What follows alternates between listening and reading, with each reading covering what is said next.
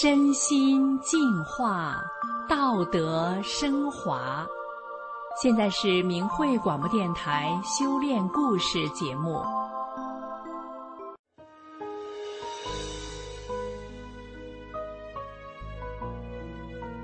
听众朋友，欣然与班长两人，他们曾经是死对头，但是欣然后来变了，而最后班长竟然在欣然艰难时还帮了欣然一把。这中间有什么令人感动的曲折故事呢？让我们一起来听听他们的经历。九十年代初期，欣然工作的单位转型，要和一间大型汽车厂合作，为他们生产保险杠。这间汽车厂要求他们单位送一百个样品去检验，合格了才能正式投入生产。这是重要的任务，领导把喷漆工作全数交给欣然，他也不负众望，成功交出了一百个合格的样品。大家认可欣然的技术是车间最好的，也选他当第一任的喷漆班长。欣然任劳任怨，早来晚走，是单位里公认最负责也最肯干的班长。后来单位规模大了，员工也多了，领导变得重视人际关系，欣然因此被调去另一个班组里工作，不再当班长。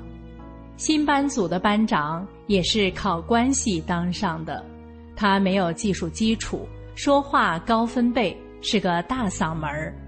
他仗着和主任的关系好，有些趾高气扬，在欣然这个落魄班长面前，他更是得意忘形，这让欣然气得不行。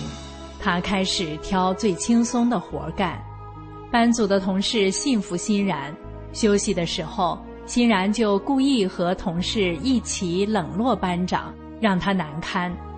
欣然的心思不在工作上，反而都在留意班长和主任的纰漏了。有一天车间搞卫生，班长喊大家出去干活，欣然还是老样子，等早到的同事都已经干了很多了，他才走出去到班长那儿领活，但只剩下一块最不好干的地方等着欣然去做了。欣然一看气炸了，他指着班长喊：你欺负我，凭什么让我干这块儿？班长说：按先后顺序排的。欣然立即叫嚷着回道：排什么顺序？班里多少人你不知道吗？谁该干哪儿你不知道吗？你长脑袋干啥的？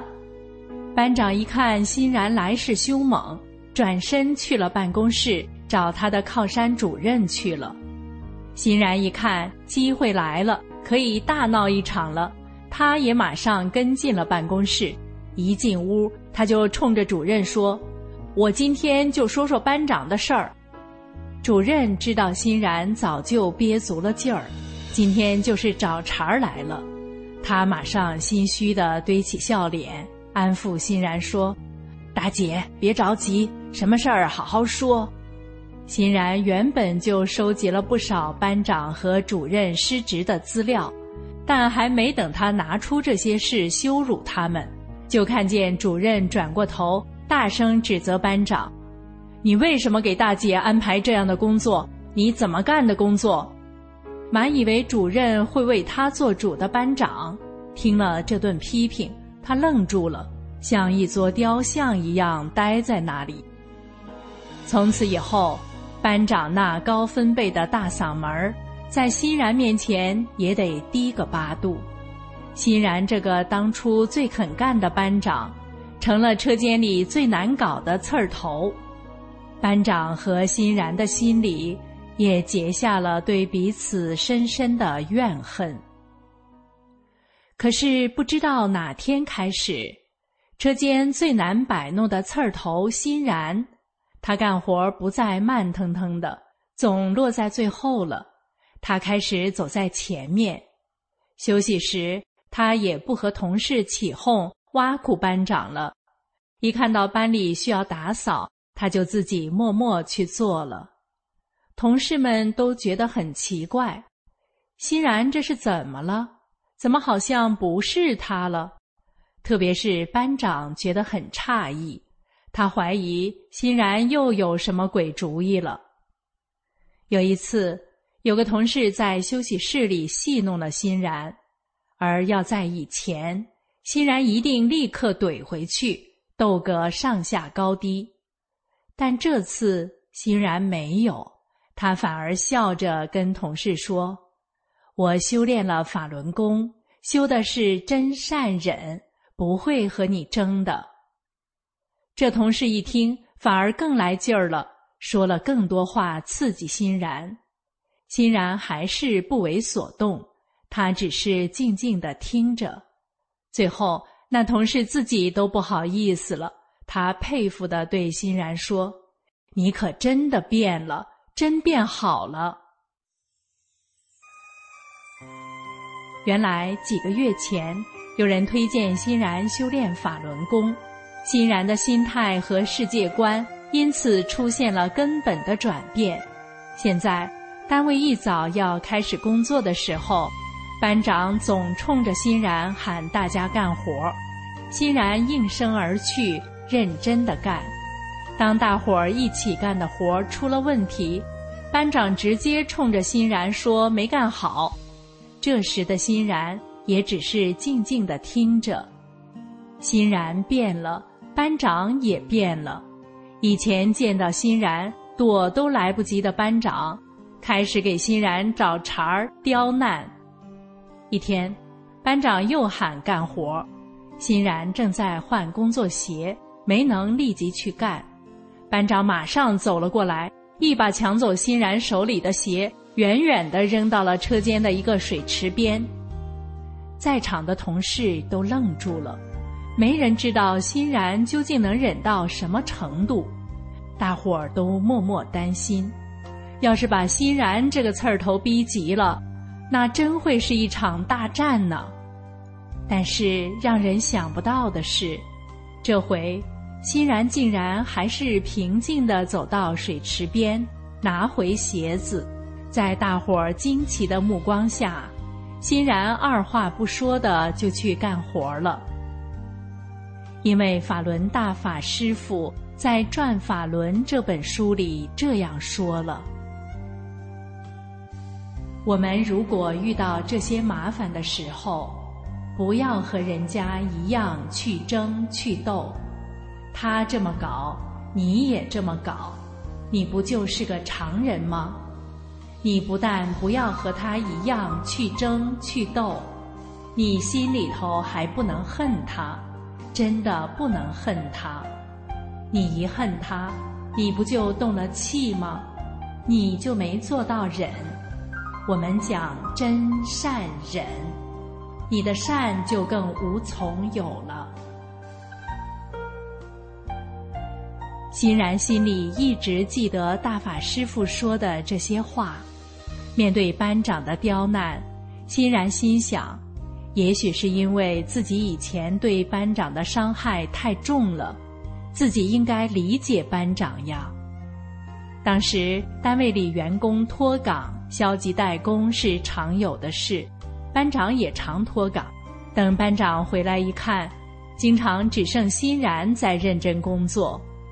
有一次，班长又脱岗出去喝酒，回来之后，他急忙到班组里查岗，发现只有欣然一个人累得满头大汗，还努力地在干活。班长不好意思极了，他对欣然说：你你你你累了，我我我有点事。眼见班长的尴尬，欣然忙轻声地回说：没事的，你也快休息一下吧，你的脸色有点红，休息一下就好了。因为欣然当过班长，对整个车间的很多工作都有接触，哪个岗位怎样工作，又该怎么管理，他都有一定的了解。要是班长在忙或者有事不在，欣然就默默地把班长的工作给补足了。就这样，欣然这个原本的刺儿头又成了不是班长的班长了。班长受到了很大的触动，他对欣然的怨恨也渐渐地化开了。一九九九年，江泽民发动了对法轮功的镇压，欣然被绑架到看守所，迫害了十五天。这成了单位的爆炸性新闻，每个人都在互相打听，法轮功是什么？欣然为什么被绑架了？这时，班长跑去领导办公室说，法轮功是好的，欣然是好人，他是最好的人。班长跟领导说了自己亲眼所见，欣然修炼前后的变化，也说了欣然和他化解矛盾的过程。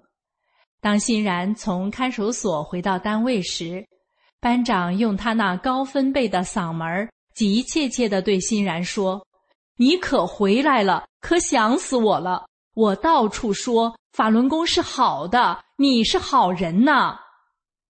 后来因为公安和国保的长期骚扰，欣然被迫离开了单位，连欣然的孩子也被迫离开了学校。欣然他们艰辛地过了几年。